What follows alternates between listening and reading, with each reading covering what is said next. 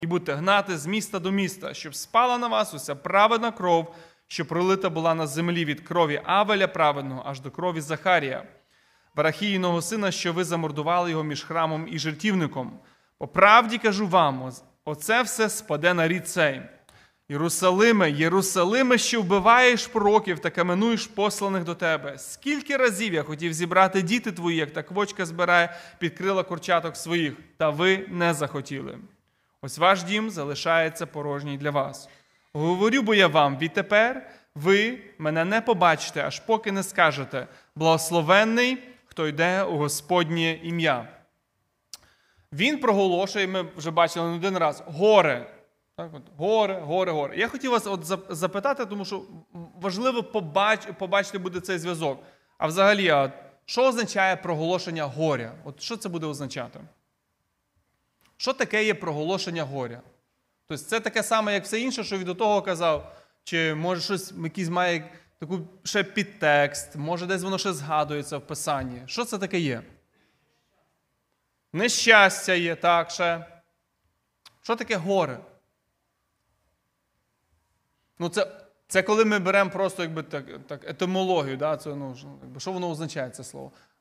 Біблія має своє оце навантаження, да, текстове навантаження, що означає в Біблії горе. Коли Христос сказав їм горе, воно, знаєте, в цих людей, які читають Писання, старий заповідник, починає загоратися лампочка дуже дуже скоро. Давай, Сережа, кажи. Хто мені поможе, я не знаю. Саня, поможе? Кажи голосом, поки він принесе мікрофон. Суд. Добре? Угу. Тобто це є, він каже, горе означає суд. Да? Ще. Давайте. Сочувствие.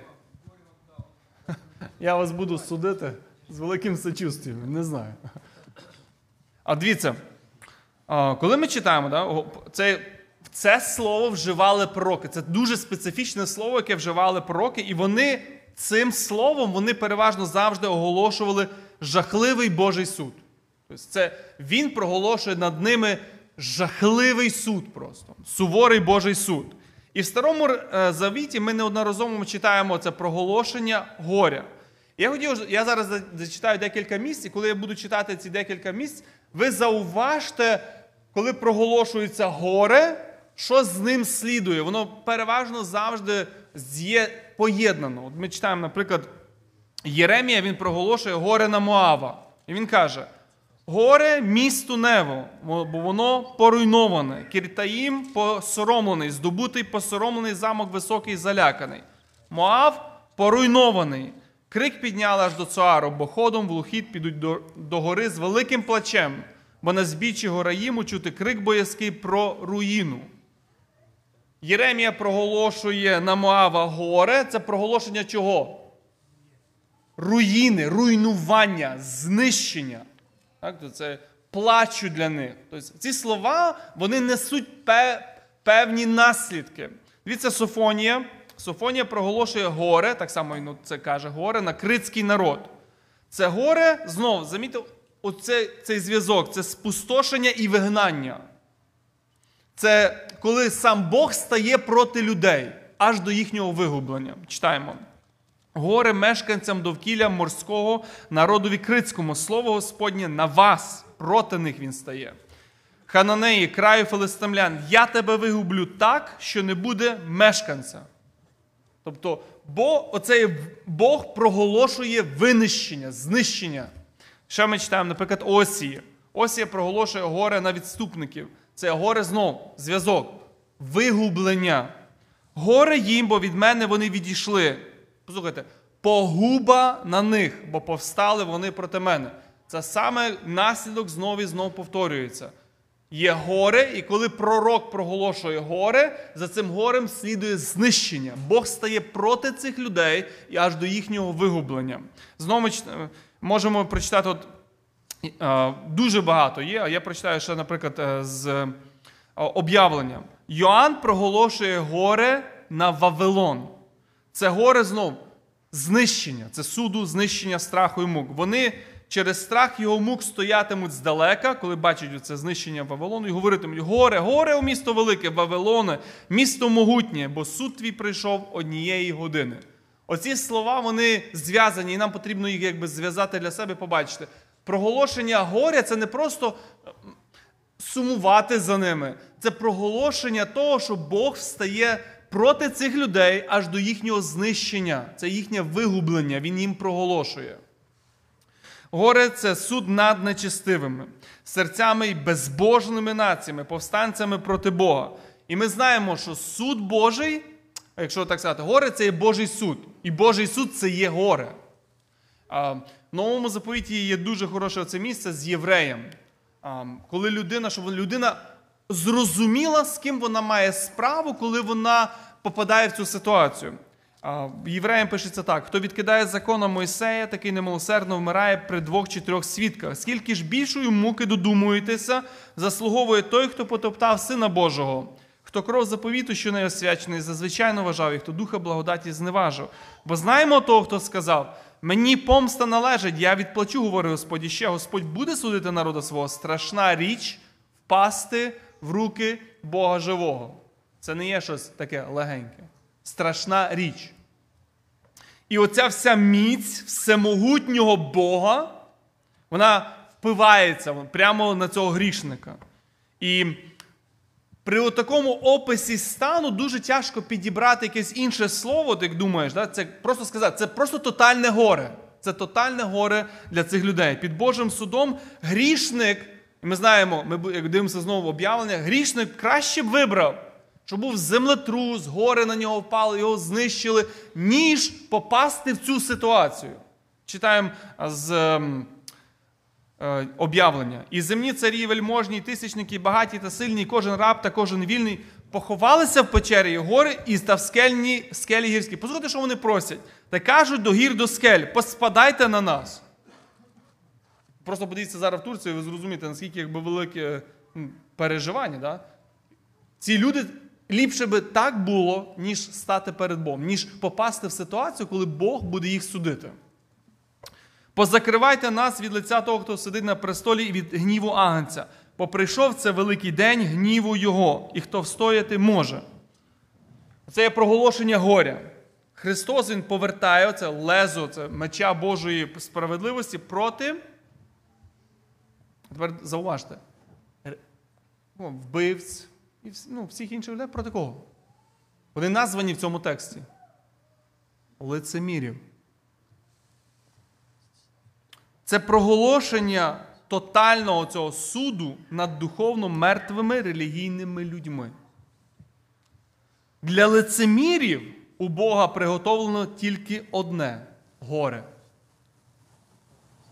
Він проголошує оці речі для людей, які ніби віруючі, ну вони лицеміри. І хотів от запитати: о, добре, хто такий є лицемір? Хто він є? Хто це така? Що це така за людина? Що Скільки вона такого страшного зробила, що для неї є особливе таке слово в Бога, тобі горе? Хто це такий є? Хто такий лицемір? Я знаю. Скажи своєю маскою своє істинне лицо. Угу. Тобто, я хотів, щоб ми от побачили от, от, оцей зв'язок. Да, то Люди, які роблять, ну, говорять одне, роблять інше. Релігійний актор. Да? От він релігійний. Релігійний актор. І ам, да, релігійний актор. Які от вирішили люди погратися в релігію. Да? Вони вирішили, ну, ніби і в зібрання походити, і ем, щось якби робити, якісь ритуали і жити подвійним життям. І замітьте, що це така категорія людей, які в Бога є для них особливе відношення. І все, що в Бога є для них, для тих людей, які ніби вдягають маску, і ніби вони нічого такого поганого, як здається, не роблять великих гріхів. Ну їхня оця гра з всемогутнім Богом, Бог каже, для вас є особливе це особливе відношення. Горе називається. Називається воно горе. А тепер же питання: от, е, хотів, щоб ми зараз ми будемо читаємо текст і питання. Христос каже, Він слухає їхні слова і каже, ем, що вони говорять, якби ми жили за днів наших батьків, ми б не були спільниками крові в крові пророків. Чому взагалі суть аргументу Христа? Чому фарисеїв, він оцих всіх людей, лицемірів релігійних, він судить або ще більше судить за те, що вони відрікаються від гріхів? Якось так воно, знаєте, виглядає інтересно. Ем, Христос каже, що ваші слова, що вони відрікаються від гріхів батьків, їх же судять. Чому? От що поганого в тому, що вони визнають гріхи батьків? Що в тому поганого? Вроді би, і непогано, і добре роблять, що вони визнають, це було неправильно. Але їхні слова відречення від гріхів батьків тільки додають їм провини. Чому? Як ви думаєте, в чому взагалі якби, логіка цього аргументу? Бо те саме роблять. А що вони роблять? Оправдуються? Що, що робили батьки? Одевают маски. Они избивали пророков, они, короче. Они не покорялись со Слову Божьему. А У них не было смирения и именно покорения Слову Божьему, потому что пророки всегда говорили слова Божьи. Тобто ці люди, ці, ці, ці батьки, які були, вони вбивали пророків. Так? І, ам, якщо ми от назвемо цей пункт, ми можемо назвати так, що свідомий гріх примножує покарання. Я, так, я для себе так записав. Свідомий гріх примножує покарання. Це дуже а, або ідентичний аргумент, як Павло його розвиває в римлянам. Послухайте в римлянам другий розділ, коли він перший розділ він говорить до взагалі людей, які не знали Бога, без закону жили. Другий він починає говорити до релігійних людей. І з другого розділу римлян він каже так: ось тому без виправдання ти, кожний чоловіче, що судиш. Бо в чому осуджуєш іншого, сам себе судиш. То вони, осуджують інших. Да? От вони неправильно робили. Ми би точно так не поступили. Сам себе судиш. Чому? Бо чиниш, як Льоня казав, бо чиниш те саме і ти, що судиш. І послухайте оцей знову висновок. А ми знаємо, що суд Божий по правді на тих, хто чинить таке. Свідомий, оце свідомий вчинок і да, визнання гріхів і, і інших людей. В той же самий час лицемірити і жити так само, каже, гріх покарання примножується. Чи ти думаєш, чоловіче, і тепер Павло якби входить всередину тої людини і показує, що там твориться в серці. Судячи тих, от, ну, що чинять таке, а сам робиш те саме, що ти втечеш від суду Божого, або погоджуєш багатством його добрості, лагідності і довготерпіння, не знаючи, що Божа добрість веде тебе до покаяння. Але через жорстокість да, і нерозкаяність свого серця, оце тепер в їхньому серці, в тих фарисеїв, що твориться зараз. Збираєш собі гнів. Тому що Христос каже: збирайте, ви, він там є, а ви ще його додаєте і додаєте. Збираєш собі гнів над гніву і об'явлення справедливого суду Бога. Чоловік, який голосно судить гріх других, проте робить те саме, своїми словами судить себе, бо чинить те саме. Така людина, яка чітко знає наслідки. І вони це говорять, тому що вони кажуть, що вони що зробили проки, і що вони зробили е, батьки їхні з проками, яке знає чітко наслідки, знає Божі накази, грішить свідомо і навмисно, не зможе втекти від Божого суду. Вона, розуміючи всі наслідки, вона погоджує добротою Божою, що в неї зараз є час для покаяння.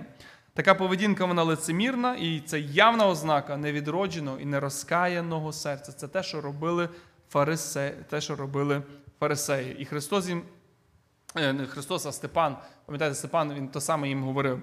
Він каже: доповніть і ви провину, міру провини ваших батьків. Оце постійне противлення Божій волі. Ми читаємо з вами це 34-й вірш. Ось тому посилаю до вас я пророків і мудрих, і книжників, частину їх ви повбиваєте, розіпнєте, а частину їх бичуватимете в синагогах своїх і будете гнати з міста до міста. Тепер він говорить про категорію духовних лицемірів, і в них є одна дуже інтересна риса. Я хотів, щоб ви її побачили і для себе її зауважили. Духовний лицемір. В нього така от, ну, така назойлива риса є. Яка? З того вірша. Це людина, яка от постійно в неї є суперечки з Божим Словом. Він посилає пророків, мудрих, да, книжників, А в неї постійно до того вона не може це витримати, вона не може це слухати. В неї постійно з Божим Словом якісь суперечки, якісь, якби вона от не хоче вона це прийняти. Оце є ознака лицемірства. Ознака лицемірства в тому, що людина, як воно проявляється, що людина от, вона щось постійно сперечається з, Божим Словом. Наприклад, я приведемо декілька прикладів. Ми читаємо про долю Єремії, і вони кинули його в яму і чекали його смерті. І коли почув Пашхур і Мерів, син священик, що був старшим наглядачем, начальник Господнього дому, начальник Господнього дому, Єремію, що пророкував ці слова, він говорив ці слова. І Пашхур набив пророка Єремію, посадив його в в'язницю, що була в горішній брамі, він мені вийшов в Господньому домі. Оце, від, оце відношення. Людей, які ніби називаються віруючими людьми, які ніби ходять в храм, ну вони лицемірять, як воно виявляється. Їй от не подобається Боже Слово, вони з ним постійно сперечаються, вони відкидають його. Знову ж таки, Єремія говорить про це постійне противлення і насміхання з Божого Слова. Бо коли тільки я говорю, то кричу, кричу гвалт, грабіж, і так сталося слово Господнє мені цілий день за ганьбу і посміховище. Ізраїль вбиває Ісаю. Да, от вони, вони каменують Захарію, про кого ми читаємо. Вони не визнають Йоанна. І оцей цикл він постійно продовжується. І оця риса, вона присутня.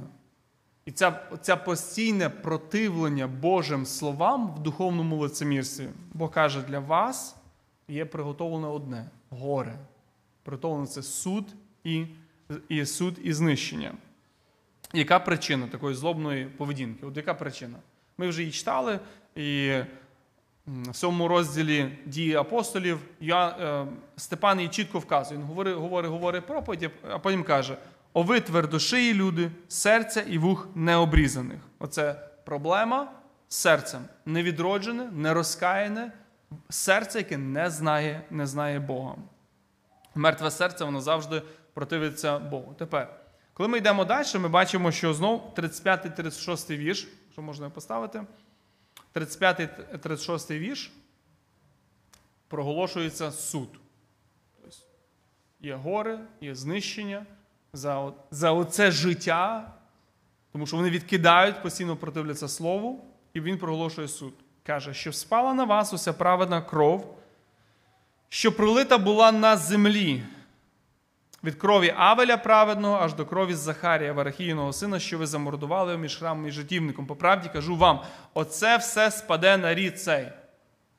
Що з ними сталося? Що на них спало? Ну, Суд Божий на них пришел в 70-м году. Да. Гнів прийшов Да. на них, суд на них прийшов. Угу. Был Им- город разрушен, были люди поубиты все, храм был разрушен, город был разрушен. Было страшное бедствие, да. Всех, кто остался в живых, просто увели их и, и распотрошили. Проте, от замітьте, воно прийшло на них. Воно прийшло на них, проте набагато страшніше те, що та людина, яка противиться Слову, да, вона відкидає Христа, вона навіки осуджена Богом. Це на неї Божий гнів це набагато для неї страш, набагато є страшніше. Замітьте, я хотів от підкреслити перед тим, як ми йдемо на наступну якби, секцію. Коли ми дивимося, ми, ми дивимося, ну, Бог, напевно, буде судити дуже сильно, там, я не знаю кого, там, тих всяких е, якби, людей, які вбивають і все інше. Да. Але коли Христос говорить про взагалі таких, ми здаємо, це людей, які ніби нікого і не вбили, ніби щось таке погане не роблять, але в них є оце противлення з Божим Словом, вони це свідомо розуміють і знають. А, воно з цього починається.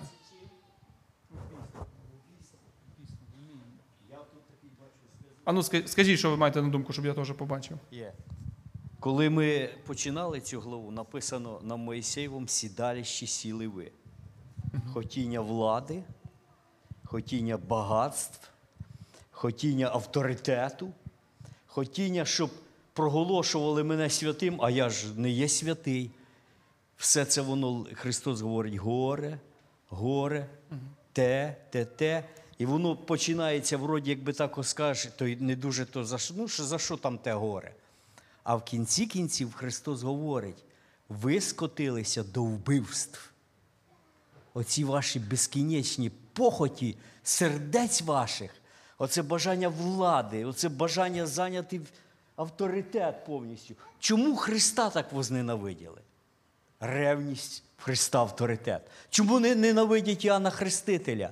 І тут же його жалоби на нього все поки і добивається, щоб його казнили. Завість. Люди йдуть за ним. Ой-ой-ой, всі люди йдуть за ними. Що ж нам, що ж нам тепер робити? І воно скочується, скочується, і вбивства, кров. І остаточне горе. І він каже: ви прийдете до того. От ви сьогодні ще не вбивці, але вже в руках ваших каміння готове. Ви вже в серці вбивці. Невинне, вроді би, на релігійній почві починається. А Дивіться, що робилося в історії християнства, які кроваві війни. За кожну каплю буде, буде відповідь перед Господом, буде горе. То може хтось хоче ще додати, будь ласка. Да. Ну, я уже взял Давай, микрофон. Да, и все равно вернемся к 34 стиху. Все равно посмотрите, как интересно пишет а, э, вот, э, евангелист Матвей. «Посему вот я посылаю к вам пророков и мудрых, и книжников».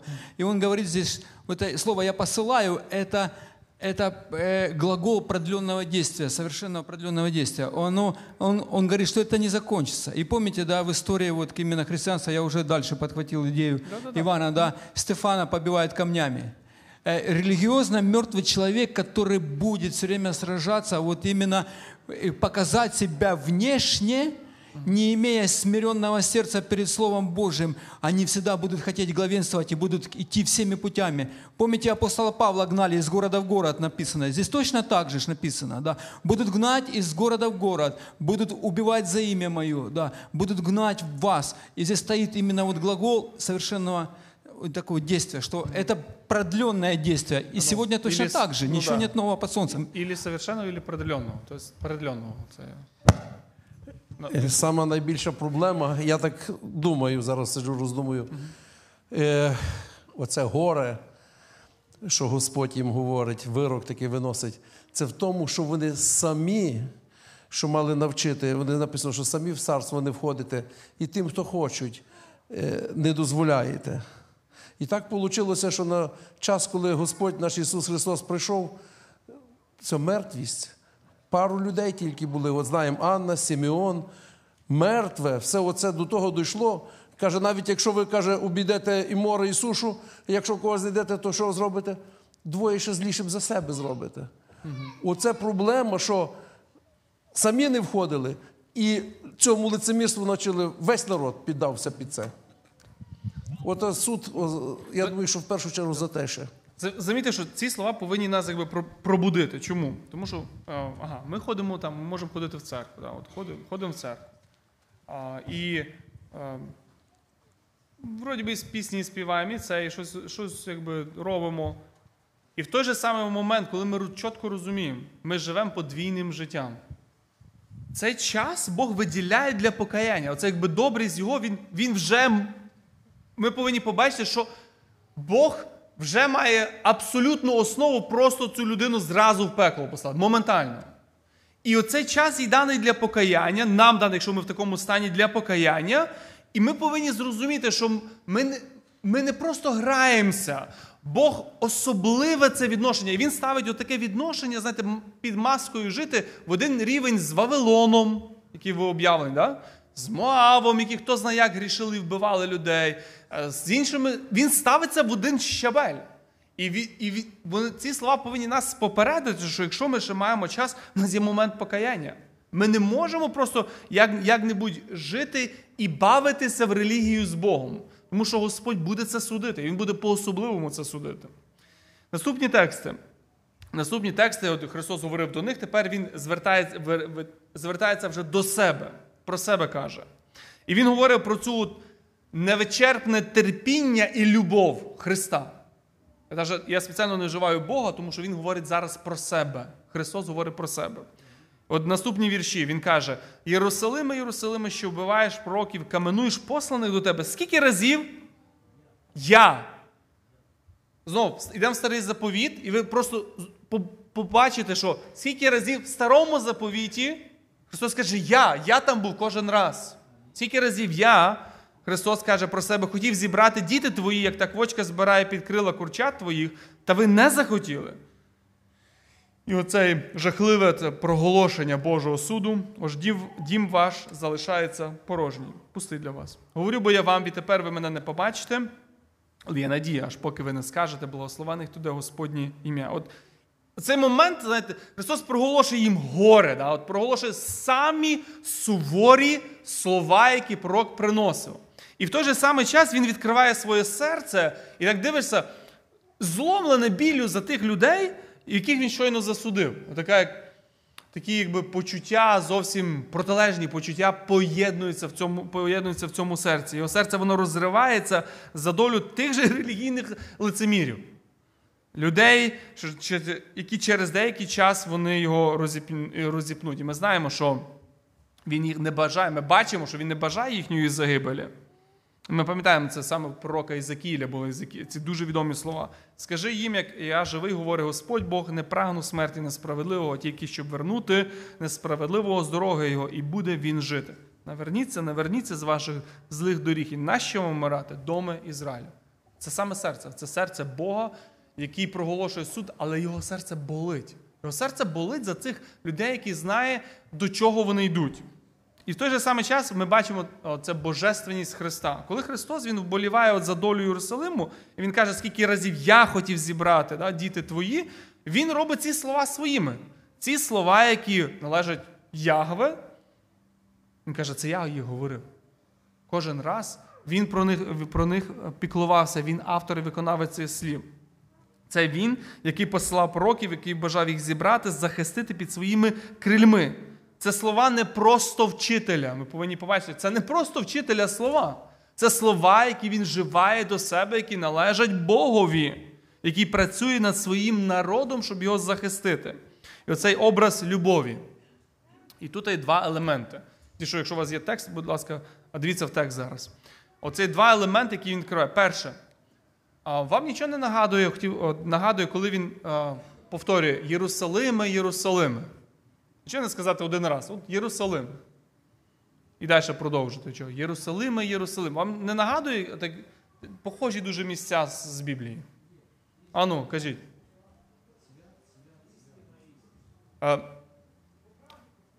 Да-да-да, але я тут кажу, дивіться, він повторює ім'я. То є, що повторюються слова, а є, що повторюється ім'я. Коли Христос до когось звертається, навіть Христос, да, навіть Христос він звертається до когось, він деколи повторює ім'я. Що це такий за прийом? Ні, ні, імена, імен, іменно ім'я. Воно підсилює, коли ми повторюємо, да? але коли до імені, коли от звертаєшся по імені до когось теж. Ін- Інтимність, да, оця любов.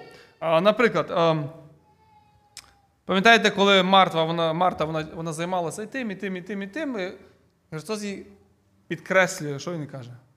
Марта, Марта, це якби підкреслення оцієї близькості, любові, підкреслення. Я не знаю, як перекласти, просто от воно крутиться. Англійське є endearment. Endearment, да? Ну, українською прихильність, ну це не зовсім прихильність, це, це оця любов. І оце є такий, як сказати, граматичний мовний прийом, коли ти підкреслюєш цю любов, коли ти повторюєш ім'я а, двічі. Пам'ятаєте, а, коли, от, наприклад, дуже яскравий момент в житті Христа, коли ем, він каже до Петра, що сатана бажав вас, вас пересіяти. І да, він каже: Симон, Симон. Ви- Замітьте оцей момент. Оцей момент, мовний момент єврейської мови, де підкреслення того, що є любов, в мене до тебе є любов. Я молився за тебе, бо тебе люблю. Ам, особливо може, ну, кожен знати, наприклад, Давид. Він, мол, він коли Авесолом загинув в битві. Пам'ятаєте, як він плакав? Авесолом, Авесолом. Чи, чи він це говорить, повторює? Це не просто повторення, це оцей мовний такий, якби, такий прийом, коли ми кажемо про те, що висловлення цієї любові. І коли оцей а, мовний оцей інструмент, Христос він прихильності любові, він повертає до, до них, до народу ізраїльського. Він каже, Єрусалиме, Єрусалиме, це один елемент. Тобто, оце один елемент, який ми бачимо, такий образний елемент або елемент мови. І другий він вживає. Він вживає образ квочки, да? 37-й вірш. Каже, скільки разів я хотів зібрати діти твої, як та квочка збирає під крила курчаток своїх. Ви не захотіли. Образ квочки це або під крильми, да? це дуже знайомий образ для слухачів Христа. Це старий старозаповітній образ. Чого? Защити За, захисту, ще. Тепла, ще. Тобто, любов, він каже, Єрусалим, Єрусалим, він любить їх. да? І ця любов, що вона робить? Захищає. Замітьте, любов, що робить любов? Любов захищає, він бажає їх захистити. Любов захищає. Божа любов турбується про захист своїх дітей їх віри. Пам'ятаєте, Христос Він молився за, е, за, за Петра. В тій молитві він казав: Я молився за тебе, щоб не зменшилась віра твоя. Він захищає. Оцією молитвою він захищає. І бути в любові Христа це прийти під його захист цих могутніх крил. От Ми візьмемо декілька дуже яскравих прикладів. Ем, Я хотів, щоб ви от зі мною прослідкували ці приклади в Писанні. Дуже яскравих прикладів, їх є багато. А що це означає, коли Бог він каже, що він простирає, да? простягає свої крила? Це, е, перший. Зараз, да. Зараз ми... да. Але я почну з другого. Образ Рут. Дуже яскравий приклад вживання цього образу, він написаний в книзі Рут. От Боас він дивиться на чужинку, яка прийшла. І він розуміє, що те, що вона зараз зробила, от як це описати? Да? Ем, що вона кинула країну проживання, вона змінила богів, вона змінила весь свій устрій життя. І він коментує, це коментар. Це коментар, його, він каже, 2.12, він каже так: нехай Господь заплатить за чин твій, нехай буде нагорода твоя, повна від Господа, Бога Ізраїла. Послухайте, що ти прийшла сховатися під його крильми. От ця вдова, незахищена в тогочасному суспільстві, вона прийшла знайти захист в присутності Бога Якова. І в ньому вона бачить свою безпеку. І він, він це розуміє, що вона це зробила. Що це не було просто якесь рішення. Вона прийшла до цього Бога в нього, в ньому заховатися. В свій оцей час шторм, да, шторм в її життя, вона е, знаходить покров в його крилах. Вона залишає оце все старе життя, вона лишила все старе життя. І вона біжить до Бога Якова. Вона шукає захисту, хоча могла. Вона шукає захисту не в ідолів своїх батьків. Правда? Вона не шукає захисту в створенні нової сім'ї. Правда? Вона біжить до Бога, і коли Боас це коментує, він каже, вона прийшла сховатися, вона прийшла знайти захист. І оце Христове серце, воно відкрите для захисту. Він це говорить, воно відкрите, щоб прийняти і- захистити тих, хто приходить до нього. А тепер оцей другий образ. Другий образ в псалмах, дуже яскравий, який ми всім знаємо, я його просто зачитаю. Коли ми будемо слухати, просто послухайте, що це означає, коли Христос каже, я бажаю тебе захистити. Просто послухайте, що це означає. Оці всі а, образи, які вживає псалмопівець, і все, що стається в житті, коли Христос бере під свої крила. Псалом е, 91, правильно? Хто живе під покровом Всевишнього, хто в тіні всемогутнього мешкає, той скаже до Господа: охорона моя, твердиня моя, Боже мій, я надіюсь на нього. Він тебе вирве з тенет птахолова, з моровиці згубної. Він з пером своїм вкриє тебе, і під крильми його заховаєшся ти. Щит та лук його правда. Не будеш боятися страху нічного, ані стріли, що вдень пролітає, ані зарази, що в темряві виходить, ані муровиці, що нищить- у півдні. Впаде тисяча з боку від тебе, десять тисяч праворуч від тебе, до тебе ж не дійде. Тільки своїми очима подивишся і заплату безбожним побачиш. Бо Господа, охорону мою, Всевишню, ти вчинив за своє пристановище. Тебе зло не спіткає, і до намету твого вдар не наблизиться. Бо своїм ангелом він накаже про тебе, щоб тебе пильнували на всіх дорогах твоїх. На руках вони будуть носити тебе, щоб не вдарив камінь своєї ноги. На лева й вужа ти наступиш, левчука й крокодила ти будеш топтати.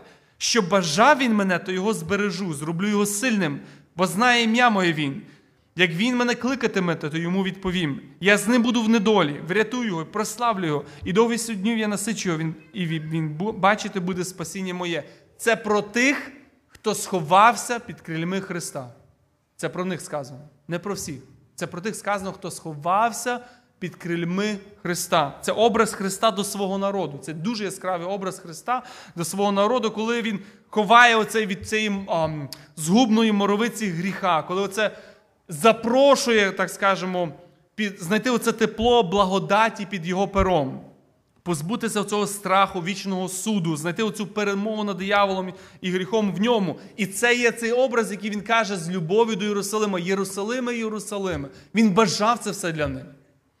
А наступний образ це є образ Скинії. Пам'ятаєте, в Скинії святе святих, там є найсвятіше. І в цьому місті є оця присутність Бога, там над кришкою ковчега, Господь відкривався, і це місце затінювали хто? Затінювали херовими. Да? Затінювали херовими, вони простягали крила над ковчегом. І оці тіні цих крил, то це було місце милості. Місце милості а, захисту. І, і тут є місце милості, прощення для грішника. Для грішника він міг знайти оце благовоління Бога. І Христос їм це пропонував і не раз. Ще одне дуже яскравий приклад, а, який і він повторюється часто в Писанні, це захист в пустині. У цьому, де йде пустиня, де жарко, без води, без хліба. Чому вони вижили? Чому вони вижили там? Тому що він їх заховав під своїми крильми. Так Бог це каже. Ми читаємо це повторення закону, е, 32 розділ. Знайшов він його на пустині, на пустинній землі та в степу заливання пустельних гігієн. Та його оточив, уважав він за ним, зберігав він його, як зіницю ту свого ока, як гніздо своє бурить орел, як ширяє він понад своїми малятами, крила свої простягає, бере їх і носить він їх на рамені крилатім своїм. Так Господь сам провадив його, а Бога чужого при нім не було. Чого вони вижили? Тому що той, хто є всесильний Христос, який він про себе каже, він ці слова до себе зараз каже. В цей момент він їх взяв під свої крила. Тому вони вижили. Тому вони вижили. Хоча цього не заслуговували. І Христос їм каже, скільки, от скільки разів з такою великою любов'ю Єрусалима, Єрусалим, Він бажав це зробити да? для всього цього народу. І оце знову відповідь цього лицеміра, відповідь цього нерозкаяного, невідродженого серця. Каже, ви не захотіли. Ви відкинули захист Месії, вони відкинули свого Спасителя від Божого гніву і осуджене. Їхнє серце воно не бажає, їхня воля от відкидає Христа. Не хоче цього.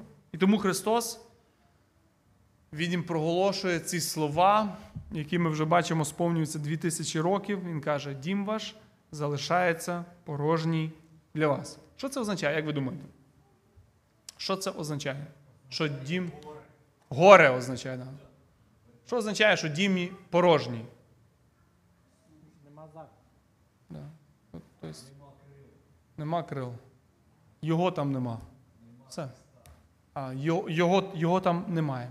Е, можна багато розважати, я, я просто проч- про, про, про, процитую Рутерфорда. Він колись сказав так: якщо Христової любові немає на небі, то і я туди не хочу.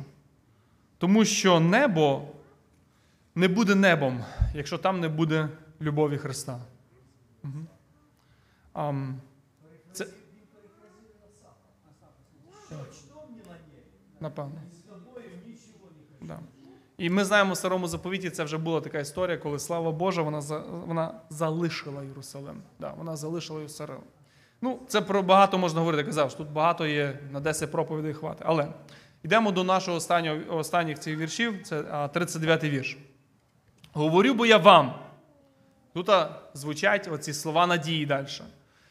Відтепер ви мене не побачите, аж поки не скажете благословений, хто йде у Господнє ім'я. Народ же викрикував ці слова. Вони вже це говорили. Бо пам'ятаєте, коли Христос в'їжджав в Єрусалим, 21 розділ Матфія каже, вони привели до Ісуса ослицю, осля, одежу поклали, він сів на них. Багато народу стелили свою одежу, вони йшли і казали, що Осана, сину Давиду, благословений, хто йде у Господнє ім'я. Міша вже сьогодні говорив про це, що вони жили в очікуванні Месії. Благословений це взагалі це те саме, що сказати, оце ідентифікація Месії. Вони ждуть царя, визволить їх політично, соціально, вони очікують Месію, він порубає ремлян, да, відновить царство Ізраїля на політичній арені світу. І вони не можуть сприйняти Месію, який є Спаситель душ, який є страждаючий Месія, Месія пророка Ісаї, який проколотий Месія Захарій. Вони не можуть. Вони не можуть. Оце текст, який мене саме більше дивує. Подивіться ще раз на нього. Вони будуть казати благословенний. Хто буде казати? Хто буде казати благословений? Хто буде казати? Ми? Євреї. Замітьте, євреї будуть казати. Це от коли думаєш і зараз про них, і це просто ж ну, глобальний контраст з тим, як вони сприймають Христа. Це просто земля і небо, з тим, як вони зараз сприймають Христа. Зараз вони навіть про нього чути не хочуть, правда? Вони не вірять в нього, вони противляться Євангелії. Тут вони його просто благословляють. І всі ці слова благословення виливаються на нього. А, оця ненависть вона змінюється на любов, це відкинення його змінюється на. А чому? Чому така радикальна переміна?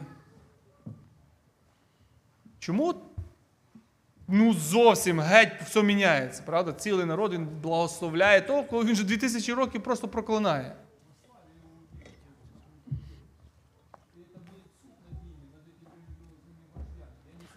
Коли станеться така переміна? Коли станеться от така переміна, і як вона взагалі така переміна станеться, що вони, ті, які ненавидять Христа, все зміниться, вони його будуть благословляти і чекати. Мгм. Давай, кажи.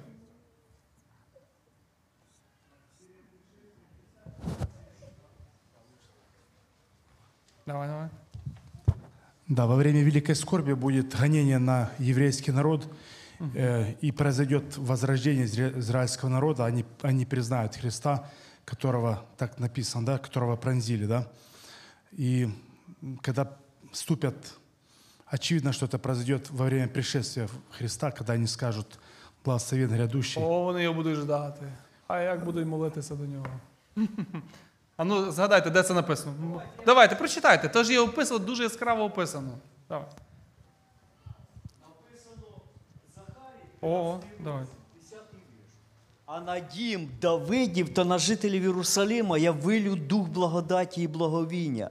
І вони дивитимуться, дивитимуться на мене, якого уразили, і голоситимуть за ним, як голосять за єдинорідним сином, і сумують, як сумують за первенцем. І того дня здійметься велике голосіння в Єрусалимі, як голосіння Гададрамона в долині Магідонській. І буде голосити земля кожен рід окремо, рід дому Давида окремо, жінки їхні окремо, рід дому Нафана і жінки їхні, і так далі, і так далі. Всі роди, які залишились, кожен рік окремо, будуть плакати. Оце приходить час. Бог дає Духа Святого, да? результат покаяння. Покаяння віра в того, кого вони прокололи. Замітьте, от це глибочесне буде відбуватися покаяння. Вони кажуть, буде плакати, вони ридати. За що вони будуть ридати? За свої діла. Вони будуть каятися. І, і е, Захарія описує всі ці історичні події, каже, всі народи вони зберуться на нього. Ну, понятно, що вони не зберу- зберуться не з добрими намірами. Господь вступається за них. Так, да, це все відбувається.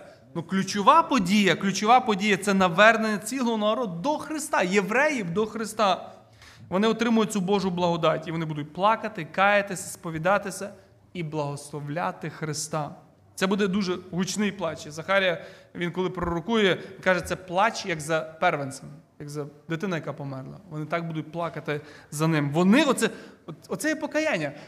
Це усвідомлення своїх гріхів, усвідомлення того, що мій гріх розп'яв Христа. І коли вони це усвідомлять, воно їх зламає, вони будуть плакати за тим, за ким знущалися. Вони розуміють, що їх заслуговує суд, вони розуміють, що їх і так зараз заслуговує вже знищення. І відбувається це прав- справжнє покаяння, відродження їхніх сердець. І вийде Господь, стане на прюд, як дня боротьби, його за дня бою. І того дня стануть ноги його на Голивній горі. І вони побачать його, і вони будуть благословляти його, тому що в серці вже щось сталося. В серці вже щось відбулося. Тобто, я підсумуємо, підсумуємо так. Павло в Римлянам 11 розділі він каже так про них: не хочу я, браття, щоб ви не знали цієї таємниці, щоб не були ви високої думки про себе, що жорстокість сталася Ізраїлеві по часті. Не повністю вони відкинені. Аж поки не війде повне число поганих. Так, весь Ізраїль спасеться, як написано, прийде Сіону Спаситель і відверне безбожність від Якова. І це їм заповідь від мене, коли відійму їхні гріхи. Амінь. Будемо, будемо молитися.